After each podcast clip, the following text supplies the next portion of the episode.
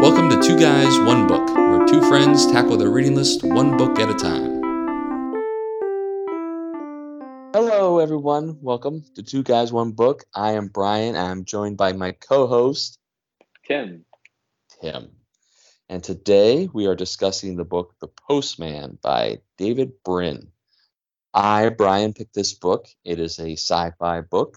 And um, why did I pick this book? Is the ultimate first question out of our co host's mouth. So I You will. saw it coming. I saw it coming. So I'll explain it right away. The Postman is a dystopian novel, which is right up my alley. I love dystopian stories. And I've heard about this book because it was infamously made into a movie by Kevin Costner from in 1997. Um, but the movie got terrible reviews. And you know, I never seen the movie, but I looked into the book, like the source material. Like for a movie to be made of a book, the book itself has to be pretty good, one would assume. Uh, so I looked into the book and it was right up my alley. I got it a while ago. So it was on my bookshelf already. And that's why I picked it. You know, you don't need much of a rhyme or reason nowadays to read a book. And I made Tim read it as well. So, Tim, did you know anything about this book going into it? uh, honestly, nothing. But I did find that it was a movie as well, and I was surprised it came right after uh, Waterworld, which was also uh, both were big budgets, but Waterworld was more successful. This one did not do well at the box office. It didn't get very good like reviews. I don't think it like the story adapted super well to the to the screen. Um, but I guess the kind of success of Waterworld, um, I don't know. I think it was successful. Like it made a lot of money, even though they spent a lot of money. I don't know what the ultimate economics of it ended up being, but uh, I guess Yeah, I in the wake of that, they made this one. Yeah, I couldn't tell you about Waterworld either. I remember, I mean, I've seen that one, and and after I will admit, after I finished the book, I did see the movie. Then, hmm did you watch the movie at all? I've seen bits and pieces of it. I don't know. Oh, Have you seen it? Wait, Waterworld or Postman? No, we're talking about Postman now. Oh, Okay, I, okay. okay. So back up. I seen Waterworld on like TNT back in the day, right? Yeah, little bits here or there where I can pretty much glean together the whole story. Don, Dennis Hopper has only one eye. You know, I you know, there's big explosions and whatnot. Okay, I get it. We're not talking about Waterworld anymore. Waterworld Waterworld was fine, but the Postman. Yeah. I went and got the Postman DVD from the library after I finished the book. Did you did you see did you do that at all? Uh, no, I did not. Uh, what did you think of the movie? The movie is terrible. Oh my god! Why is it so And it- bad? It's th- first of all, it's three hours long, and they very much divert from the source material. Like we can get into the minutia of it, but the movie is so different from the book in a lot of ways, and it's just basically like they focus more on the actual postman himself, and in the movie he comes across as like almost like a whiny guy that d- doesn't really want all this attention. I mean, like I guess in the book. Well, first, let's should we take a step back and explain everything that happens, huh? Yeah. What do you want to do? Like a quick kind of plot Yeah. summary overview? Quick, syn- quick synopsis of the book, The Postman. Yeah. Um, a gentleman named Gordon is traveling across Idaho in a post-apocalyptic world um, where there isn't much. There's no more U.S. government. People are just kind of on their own. They form these little uh, villages throughout, dotted throughout America. He's traveling across Idaho. He gets robbed, so he doesn't have any supplies, and so he's trying to chase the guys that robbed him to get his supplies back. And he comes across this mail truck in the woods. He hides out in the mail truck overnight. He takes the uniform, and then he goes on his merry little way. The uniform then signals to people about a bygone era, and because the, the this post-apocalyptic world takes place like 18 years after civilization fell apart. So there's still people alive that remember the old days. Not very many because they're getting older and people aren't old people aren't living as long. But there's still people that remember the old days. And the po- the po- postal uniform gives them status. It lets them stay places. And then people start giving him letters. And then he starts traveling from town to town, establishing postal routes where wherever he stops because people are people are excited to get in communication with other villages that might be in the area. So he travels through Oregon. Oregon is the main state, and that he travels through. But there's still an army of like survivalists down in southern Oregon that um, are up to no good, more like you know the gun toting, you know, doomsday preppers that we think of today, but on steroids almost. Um, so that there, so Southern Oregon is an area that he tries to avoid, but eventually he comes across this group of scientists who are um, operating a one of the like the only remaining computer uh, called Cyclops, and Cyclops helps people in that area of Oregon, uh, the Willamette Valley, are part of Oregon. They it, Cyclops helps, you know, kind of restore order and and peace in that valley, and they have electricity there too, which most places don't have electricity. But Gordon all the time feels like a kind of a fraud because he just kind of stumbled along this uniform. He's just kind of using this as a way to travel and get food and shelter. Uh, but in the meantime, he's actually seeing good people step up and do good things. So he said he's he's kind of a reluctant hero, but he still sees the good it can do for society. Where at the same time, he does feel like a fraud. Um, and then he ultimately figures out that Cyclops, the computer, is a is a is a front uh, put on by these scientists that this computer has broken years ago, but the scientists still act like it's working to help keep maintain the order in the Willamette Valley in Oregon. But unfortunately, the survivalists from the south are working toward their way north, so Gordon has to get them together, um, and try to unify people to fight. But the the Willamette Valley has kind of gotten soft, so Gordon goes to this other tribe to try to convince them to help. But George Powhatan is the leader of that tribe, and he kind of says, "No, we don't want to get into your business. Each village kind of for themselves." But then eventually, when Gordon does come face to face with the survivalists from the south, George Poe Powhatan does come in and help, and there's like this big battle between Poe Powhatan and the main survivalist guy, which I didn't quite follow all that. That's kind of when it fell apart a little bit for me. But eventually, George Poe Powhatan wins. Gordon uh, goes off his merry little way to establish postal routes, maybe to the south, because he heard about California having uh, some form of government. So that's kind of, and then that's kind of how the book ends, right? Yeah, that's a good overview. I would say you can kind of think of it in terms of like three sections. So you have him slowly becoming this postal service person, giving people hope of a restored United States. And then you have the second part with Cyclops, and then, you know, this AI that's sort of you know, giving orders and helping keep the faith alive, even though it's not actually working. It's not functioning, but they people will think it is. And then, um, and then the last part, which is yeah, you mentioned kind of more fighting, and then it takes a weird turn with like the superhuman uh, people who are like super combat machines, which is kind of like uh, cliche, I think, in some like sci-fi type right. work, and it just seemed like an unnecessary diversion from the main story. So Completely yeah. agree. I felt like I think they were called augments, right? Because they were augmented humans. Mm-hmm. Like they took so the, some of the survivalists and George Powhatan. Well, first of all, just we're we're seeing the whole story through Gordon's eyes, only through Gordon's eyes. So Gordon sees some of these survivalists that are super jacked, maybe even uh, abnormally so, and then he realizes that they are what these called augments, which were some sort of science science experiment going on around the time that society fell apart, and yeah. It kind of made me think of like Universal Soldier with Jean Claude Van Damme. Uh, I'm. I think I've heard of it. I'm not that familiar with it, but yeah. Yeah, I, it's it's kind of a, obscure reference, um, but like the, the, that movie was kind of meant that like they make they they take humans like but like jack them up and insert technology into them so that they become these like super soldiers, and that's kind of what um, the, these survivalists, some of the survivalists, were like in the in the Postman.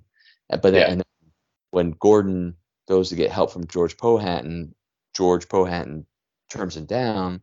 But then later he George Powhatan comes to the rescue because he's also an augment, and Gordon had no idea. And so then these two augments battle out, and, and that's where it really lost me because like I felt like the the whole two first two thirds of the book were really relatable because they were, I felt like, a somewhat realistic um, portrayal of a potential dystopian America. Do you do you, do you agree with that? I 100% agree. I would say like yeah, the first like maybe half of the book I really really enjoyed because as far as like dystopian books, it seemed the most believable. I think in a sense that it wasn't like there's one thing that caused the collapse of society. It was sort of a combination of like um, wars and then bioweapons and uh, you know just various factors. And then you sort of have these villages. It's not like a complete wipeout. And then you have the survivalists kind of doing their own thing. And then that ends up being a, a major conflict, holding society back and preventing things from getting back on track. So I, I love the general message of at least, you know, the first half and what it was going for. Oh, absolutely. I completely agree. And I like the fact that the like he he he didn't like explicitly lay out A happened, then B happened, then C happened, and that's where we are in the postman. No, it was very much through Gordon's perspective. So Gordon, you know, talked about you know very various different things that led up to this uh, the, to the scenario that we find ourselves in in the story, and he talked about the three year winter, how so, so some sort of atomic event or something create altered the climate, and there was a three year winter, and he didn't know if he would make it out of that, and he was in he was like in the in the army or something in Minnesota, and then he was working his way west after the three year win, year winter ended. So I just found that that whole yes first half to two thirds really compelling because I felt like he did a good job of world building without getting down in the minutia of all everything that happened and mm-hmm. establishing like how Gordon used the postal service, um, the postal uniform to survive but then he also was was spreading rumors about a restored United States, which he didn't know were which were not true, but he used to give people hope because he found hopeful people were more likely to give him food and shelter. yeah. Yeah, and he talks about like he has a conscience. Like he he talks about feeling guilty that he's not being truthful with people, but then it's almost like everyone wanted so bad to believe in the restored United States that it became this self-fulfilling thing where he just slowly started to embody this post worker thing. And then it became, yeah, like a real thing where different people got involved and were trying to make the postal service real. So I thought that was cool. Yeah. Which I thought was a really cool uh, aspect of it that by him just trying to survive and, and spread the story, like other people got involved too, and, and were establishing these routes. So it grew beyond him. So even even if like he still was dealing with um, you know feelings of guilt about being a, a fraud and misleading people, he was ultimately doing good. Yeah, and then there was those other people that joined the postal service, like Johnny Stevens. I felt like was a good character who, I mean, he was a little one-dimensional in his love of Gordon and his willingness to follow him anywhere, and he eventually dies trying to chase down a package in the river or something. so that's a little unfortunate. But I felt like he was a good character to show how much people were willing to believe in his story. Yeah, it, it was really like a fake it till you make it thing with the postal service. Uh, I will say, yeah, what you said about him being a one dimensional character, like it seemed like almost everyone outside of Gordon was not very fleshed out super well. And I think, especially like the female like characters in the book, I think the authors even owned up to it that they were not very like multifaceted or like given a good uh good roles and that kind of thing. So right, but at the same time, like there's that big like all the women of the of the Willamette Valley then just or not all the women, but like there's a large group of women in the Willamette Valley where Cyclops is. Gordon stays there for a while to help them try to prepare to fight those survivalists from the south. But the women then take it upon themselves to kind of try to to lead some sort of rebellion. And it's not and that it's and it's kind of said that like maybe they went out and tried to seduce some of the survivalists and then lure them, you know, like be their mates. And then one night they maybe tried to kill them or try to kill as many of them as they could when they're least expecting it. Yeah. It just, that last, that was another element towards the end of the book that I just felt was a little like not super well uh, fleshed out. It felt like a draft piece and didn't conceptually fit as well with like the first, you know, ideas of the book that were presented. Right. Um, and then yeah, the, the the the end was definitely like kind of a letdown, but I I mean, I do feel like he kind of painted himself into a corner and this whole augmented uh sol- augmented soldiers or augmented humans thing i don't know i kind of liked where he was going this whole time and i kind of felt like it was kind of a realistic thread but Mhm. then he kind of went off the rails to this more sci-fi-ish type of ending you know what i mean Yeah. So speaking of the other parts of the book, though, like, have you seen uh, Twenty Eight Days Later, the movie? i have not I think that's a great movie. Yeah, I've heard good things about it. I'm just not very much in into scary movies, but it, it's more of a zombie movie than a scary movie, right?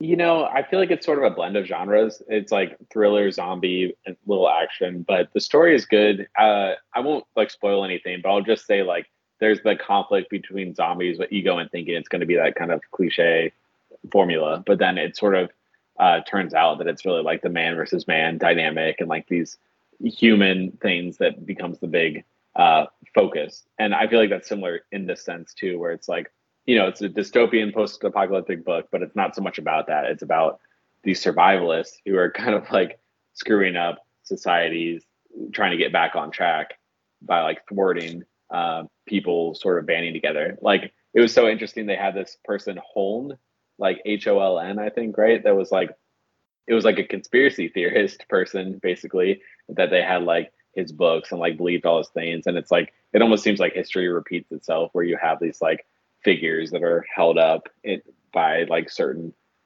you know people who maybe aren't thinking clearly and then it becomes this like uh hero to them and they sort of yeah live and die by their Right. words so Yeah. it's just like, Yeah. it's found again and again in history Oh, yeah. And I think that's one thing that, like, at first when he talks about the survivalists in the south southern part of Oregon, it felt like perfectly natural. Like, I feel, I feel like, you know, it felt like that would be a, a, a realistic part of the dystopian America is that they were would, would be these bands of survivalists across the country. Yeah, that's interesting. Like, and this was written in like 1985 or something, right? Like the 80s. So, but it's a lot of it still feels relevant today, um, just with the you know societal tone going on. And people have said too, or I heard online, like you know, the, a lot of dystopian things were written in the 80s and in fiction because like Cold War era sort of, uh, you know, or post Cold War type um, vibe but it still seems today like there's a whole new breed of dystopian fiction that's been popular. Yeah.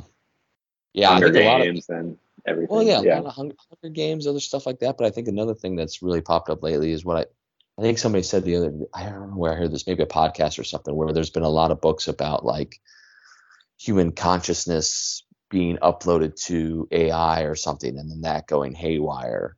Like I feel Yeah. like that's kind of where we are now, where we know AI is powerful. We know AI is going to be more powerful in the future, and I think writers are really take using that as a launching point to create stories, which I think are interesting. I haven't read many of the current dystopian books, but I think that would be cool if there's any good ones out there. yeah. Well, you know, similarly to like how all these movies kind of ended up being pretty big exaggerations to the realities that happened. I mean, like obviously, like nuclear fallout is still a possibility, so we can't say it's too soon to rule that out. But like, I don't know, probably from how some people thought things were going to be in like 70s, 80s. I don't know. Every generation think might think it's the end of the world at some point based on Yeah. what's going on in the news, right? Yeah, I, I think that's a very real human thing to to to do. I think that's a natural inclination of human behaviors to always think we're kind of close to our end. Like I think I think they've done kind of I think if you look back throughout history, there people always think that like, oh, human beings will be around for a couple hundred more years. Like they always thought that. Like even back in like the 1600s, like they were talking about the end of the world or or you know human beings coming to an end or something like that. Because I feel like it's just so hard for us to think 200 or 300, 400, a thousand years in the future. You know, it's just mm-hmm. unfathomable because like our evolution is that we're just thinking about our own survival and maybe our kids' survival, maybe their kids' survival. But like now that we're more civilized and, ha- and have better, um, you know, longer life expectancies, but like to think 500 years in the future, like we can't do that. It's not even, you know, like what what's the world gonna be like 500 years now from now? No one will have the right answer. Right. But that is interesting that every generation has their own like thing they think is going to be the end of humanity, and then it just like evolves. But there's must be something to our psychology as a species that a reason why we do that. Maybe I don't know. Yeah, but I feel like that's what made this book good was that I felt like it wasn't in the too far distant future, and it still felt like something that could really happen up until the very end. And and like hope was a big element to it too, which is like people's hope in civilization coming back. And I think the author intentionally did that because he didn't want to like a Mad Max type thing where it's just like everything is just chaos, like you know, for the sake of it, and just like desolate. Yeah. Right. I think I think that was something I read on the Wikipedia page for this book is that like the author did want to have some sort of hopeful end to his dystopian novel because that's what he wanted. That was his message that he wanted was that in spite of these survivalists and these other people that are out for themselves, it, when things when the shit does hit the fan, so to speak, that humans will want to band together, maybe form little tribes to look out for each other and hopefully widen that circle of trust to include more and more people. And I think that's what the postman does by setting up the postal routes is that it does help small villages reach out to other small villages to help widen that circle of trust and and form community. Yeah, yeah. Like the core of the message is that cooperation is like in our DNA on some level. Right. I feel like, yeah, right. Just could have done without the augmented humans. Yeah. Well, well, this, yeah, I agree with that. Uh, this reminded me, and I think you too, of Station Eleven, which we read.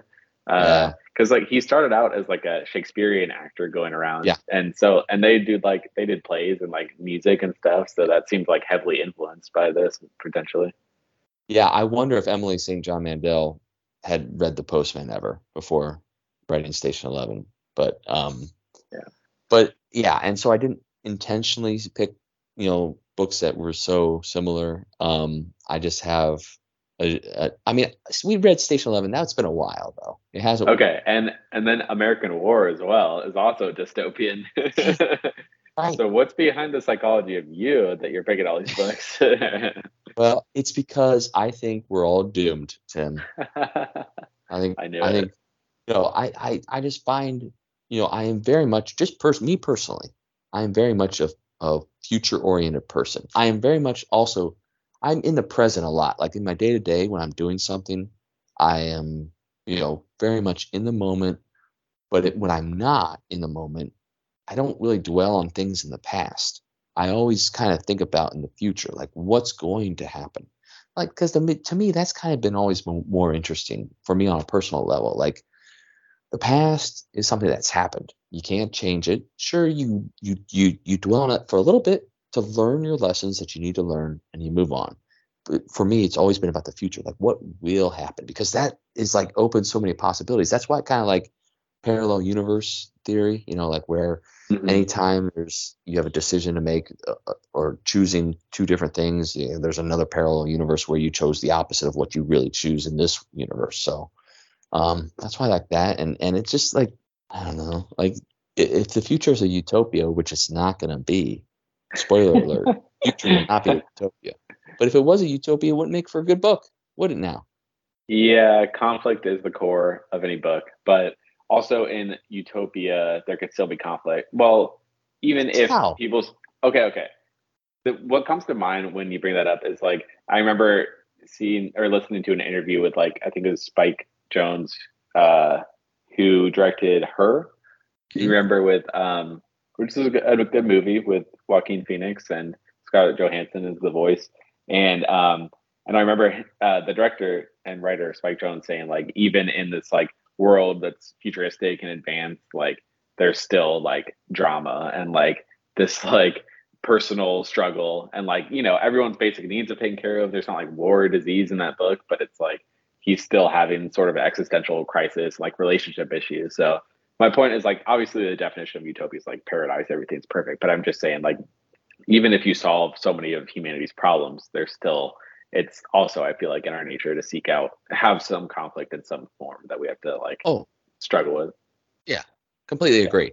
I don't. That's why I don't think utopias are possible. Is because I well I think the the the context or not context the connotation of a utopia is such that um, I think is a little too idealistic, if that's even possible. but like, so it's never going to happen because I think you're right. Part of human nature is, is always having conflict or always being stressed about something. Like we have to be on guard about something, no matter what it is. Like there's always something to watch out for. I think that's part of our in our evolutionary DNA because like if we we can't be complacent, we're too complacent all the time that animal might pop out of the, the bushes and eat us or something like that. Yeah, that's a good point. It's very deeply rooted, probably, and it would just be boring if we're too complacent. I think, and you know, but this is why maybe you seek out uh, this dystopian fiction because you don't have yeah. too much like drama in in your life, which is a good thing. Like I don't have too much drama, so you know, right, it's like exactly. can. One thing that does interest me is how are human beings going to become extinct? Because it's going to happen. I mean, like if it doesn't happen, the only way it won't happen is if we eventually leave Earth, but that's not going to happen for many, many, many, many years. So if we stay on Earth and don't leave Earth, the Earth will eventually cease to exist. Do, do you consider yourself like an optimistic person in general? I am. That's the thing. I am optimistic because I'm optimistic okay. in the short term, like the next 50 years or whatever, in my lifetime. I'm optimistic. Mm-hmm. I'm optimistic about what I can control. And that's the thing. I'm I can kind of detach myself from the future hate of, the future fate of humanity because that's completely out of my control. There's nothing mm-hmm. I can mm-hmm. do about it because it's going to be so far in the future. Like it's not going to happen tomorrow. It's not going to happen in my lifetime. I hope not. Fingers crossed. But um, sometime in the future, human beings will no longer exist. And so how how much time do you spend thinking about the end of humanity, Brian? I mean, I don't like it. Doesn't keep me up at night. I just, okay. you know, like how much I think about, um, I don't know, any other random topic. Really, it's not like I dwell on it or anything. I think it's just because it is so consequential. The fact that there could be no more human beings on Earth. I guess I think of it as like someone like Bill Gates who's got all this money and he's set for life. He he's someone who's so high up on the Maslow hierarchy of needs that he can think of like humanity as a whole and that kind of thing. Whereas like most typical people are just trying to go like day by day and get get through life, right? Right. right. Yeah. yeah, absolutely. And I think there's nothing wrong with it. I'm not saying I'm a better person for thinking this. No, I think I maybe have some sort of derangement. yeah, no. And and I'm not saying you are one way or the other. I'm just saying I don't know. Like for me, I guess I don't I try not to get too caught up in any hypothetical scenarios, even if they're good like brain exercises. I just like I don't know. I get frustrated because I'm like, what's the point of thinking about this thing that may or may not happen? I'm just trying to focus on yeah, the present and that kind of thing. Right, hundred percent. I completely agree, and I think there's that, that's perfectly fine. There's you know, like I said, it's completely out of our control. So some people might think about it and then get overwhelmed and not and you know get anxious about it or something. Whereas I can think about it eh, purely from a hypothetical sense and not really worry about it a whole lot. I guess. Yeah, or or like thinking about like aliens or something. It's like yeah, yeah, there there are probably aliens out there, but I'm not gonna like spend too much time stressing about if when will people meet alien type thing you know like that's exactly. that's, that's not on my mind at all it's it's good to ha- like think about things hypothetically and that's the benefit of reading fiction i guess is seeing through someone's lens like here's how society could uh you know collapse gradually mm-hmm. and suddenly and um, here's how things might unfold and and it's probably good to like yeah it gives you a sense of like what could be what what you want to guard against as people and um and yeah i think fiction can influence reality like i've heard multiple times that the movie war games with ferris bueller oh sorry matthew broderick. Uh, i haven't seen it but i heard it influenced ronald reagan to start like the cyber defense or like space uh, initiative in government. So it's sort of wild to think that some movie that someone just wrote directed produced ended up actually influencing like you know national agendas and that kind of thing. So yeah i mean it's, it's powerful to to imagine scenarios in, in that sense oh yeah i think i think that's the, the beauty of fiction um and i think lately, the last couple years, I have been more focused on nonfiction because I feel like nonfiction does, uh, like especially the nonfiction I read, it it address kind of like the world that we're living through now, how it operates, kind of more explaining. I feel like nonfiction can do a good job of explaining how the world is right now, whereas I think fiction does a good way uh, is does a good job of exploring how the the world could be, either in a good way or a bad way, or you know somewhere in between. Um, yeah. The the counterpoint to that though would be that it can show you in a bad way inaccurately, like how I feel like with the Terminator, where it's like I don't know, like obviously like Skynet could be a thing and like take over humanity, but like the odds of that are very low. And I feel like the amount it's kind of like Jaws. It scared people out of swimming in the ocean, whereas like you know, like the odds of you getting attacked by a shark are super low, and the odds of a robot takeover are super low. And like that shouldn't scare people out of like you know using technology to like better humanity just because this robot movie uh, was so popular, right? Uh huh. Spoken from a software engineer. Uh-huh. okay, obviously I'm biased, but that doesn't mean I'm wrong. That's just what you want everyone to think. Yeah. Think you don't don't mind these AI robots over here in the corner. They're just harmless little things until we flip a switch. Okay.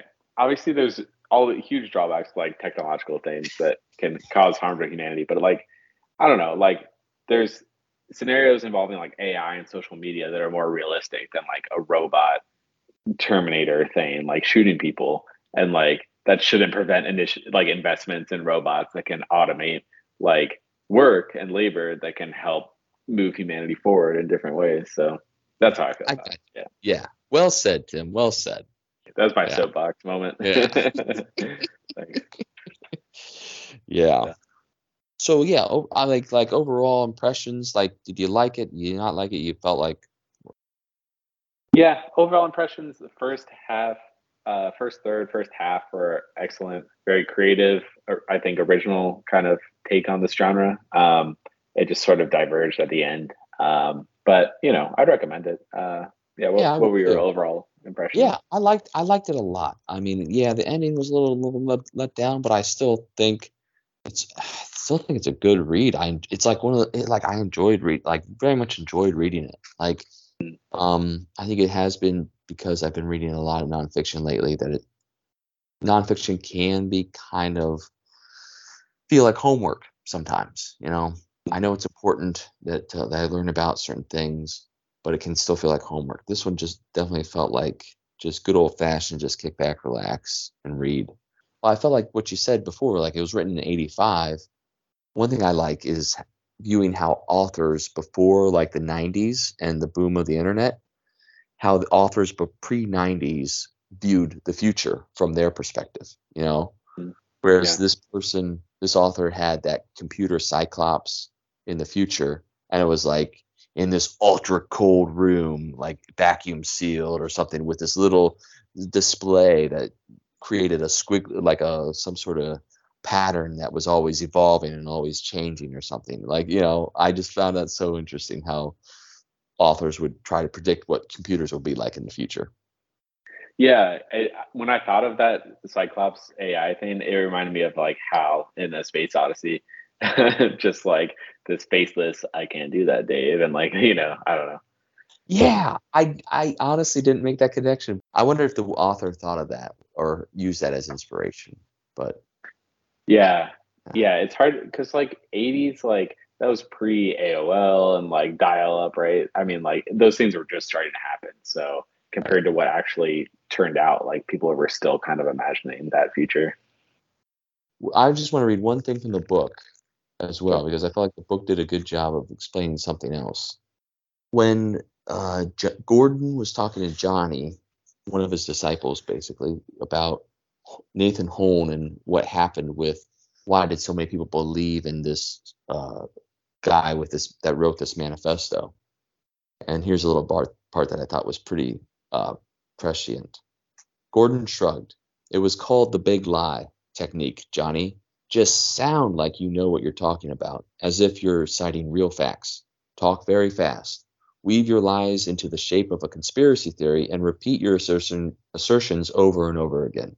Those those who want an excuse to hate or blame, those with big but big but weak egos, will leap at a simple, neat explanation for the way the world is.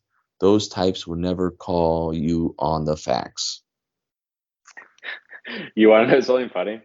What? I have w- one quote in my notes, and it's that exact quote from No, start to finish. Really? Yeah, yeah, that exact one. I thought that was so cool. Because like I mean so like spot that's, on. that's what's going on today. yeah, the fact that he says, "Yeah, the big lie," and just how accurate. That's the thing. Like these kind of demagogue figures repeat over the years, and um, they follow the same pattern of just yeah, talk very fast, act as if you know what you're talking about, repeat the same thing over and over again. And those with an excuse to hate or blame, those with big but weak egos, will leap at a simple, neat explanation for the way the world is, and they won't call you on the facts. So it's just, I mean, it's just so well articulated that whole phenomenon of like conspiracy, demagogues, and all these things. Yeah. Yeah. Yeah. So I felt like that was worth sharing, and I'm glad we were on the same page. Literally. Yeah. Yeah, quite literally. yeah. That's great. So yeah. So do you want to do rating time? Yeah, let's do it. All right. I'll go first, so that I'm not copying you. I'm giving it a four out of five. Yeah, yeah. Do you want to elaborate or just stick with Oh well, because like I really liked it. I liked this the the world building he did, the lead up to it, the first two thirds. Uh, I thought Gordon was an interesting character. You know, complex but not like completely transparent. You know, like and you know, so everyone else was kind of one dimensional. Yes, characters were a little one dimensional. The ending was a little bit of a letdown with the augmented humans fighting each other, but um, everything else I think was so well done that it's a very solid four. Fun read too. Yeah. You know, I almost wish I just disagree with you a bit more in this podcast just because it would make for more interesting uh, debate. But I feel like I agree with everything you just said. It's like I also give it a four and just say, yeah, first, third, and half, very interesting, original, and captivating. Uh, not as great on the character development or ending. And um, yeah, same same feelings on that. So Yeah. And so I I I can see how this would be a difficult book to make into a movie because there's just so much that happens while him traveling through town and meeting the computer and then battling the survivalists that the movie itself, the Kevin Costner movie, just went on its own trajectory and it was a completely different uh, story. I mean, like it's similar where he builds this postal service network, but like he gets captured by the whole Holnists first. The first part of the movie, he gets captured by the Holnists, and they keep him prisoner, but he escapes. And the thing is, like, what's funny is the funny, uh, funniest part of the movie, and then we can move on. The movie is not like the book; it's terrible. It's kind of entertaining to read the book and then watch the movie because it makes you appreciate the book and realize how bad the movie is. It's kind of one of those movies where it's so bad you just kind of watch it and laugh at how bad it is because the actors are so bad. But um, Gordon, Gordon, Kevin Costner's Kevin Costner plays Gordon. At the start of the movie, he gets captured by the Holnists and he's prisoner for him a little bit, but he has a beard. And but he so he escapes. And then when he be, then he finds the postal truck. He doesn't find the postal truck until 45 minutes into the movie, which is hmm. nuts. But yeah. but then when he becomes the postman, he's clean shaven. And he he meets the same Holnists that held him prisoner, but he's clean shaven instead of having a beard. And the Holnists is like doesn't even recognize him. It's so stupid. Like in front of him, he should recognize this man. That's your biggest gripe is the Yes. shaved, unshaved. Yes. It's like Kevin Costner shaves and becomes a completely different person. Yeah, it's. I think I agree that it's probably a hard movie to adapt. I will say, like, it seemed like the action scenes that were in the book, aside from the modded humans, like, were kind of cool. Where it's just like him versus some survivalists, and he's got to kind of come up with a way to to take them down. Um, like those were pretty suspenseful. Um, so I think that would translate well to action scenes, but the overall plot is uh, sort of tricky. I think to to pull off in a movie. Yeah, I think it could be Yeah. done, but with the but it's not going to be done anymore because Kevin Costner ruined it. But that's okay. Kevin Costner Yeah. has plenty of other great stuff. I like love Field of Dreams, love Bull Durham. I love his baseball stuff. So I always loved Kevin Costner. Just nobody bats a thousand. So yeah, I think that one was a big budget and not great at the box office too. So it's yeah. you know it's one of those things where it's like other people probably don't want to risk trying it again because it's you know hard to pull off. But oh yeah, uh, worth the read for sure. Yeah, definitely. So moving on, what do we read next, Tim? The Great Mental Models, Volume One, by someone whose name I'm not sure how to pronounce, and Shane Parrish, two authors. I, will look up the pronunciation prior. Okay. recording. yeah. Yes, I think this will be actually an interesting book. I got it from the library, so I'm I'm looking forward to reading it. So we'll see if if I uh, change change my tune after finishing the book. Yeah, I got to get you to like nonfiction again. Yeah. Oh, oh I always like nonfiction. I, I I'm coming around to your side of nonfiction. Don't worry. Yeah, yeah. Are you going to pick any more dystopian books anytime soon, or uh, hold probably, Probably in the future. I mean, like dystopian books are almost a near certainty for me, so I'll give it maybe a year and pick another. All right, that's fair. That's enough right. gap. Yeah. All right, so you can. So if you want to know what name Tim cannot pronounce, you can go to our website, two guys one book.com, where you can see the book and the author's full names and then you can make comments and other other things. You can comment about what we read in the past and what we will be reading in the future. So two guys one book.com. Check it out. So until you next time. Keep reading.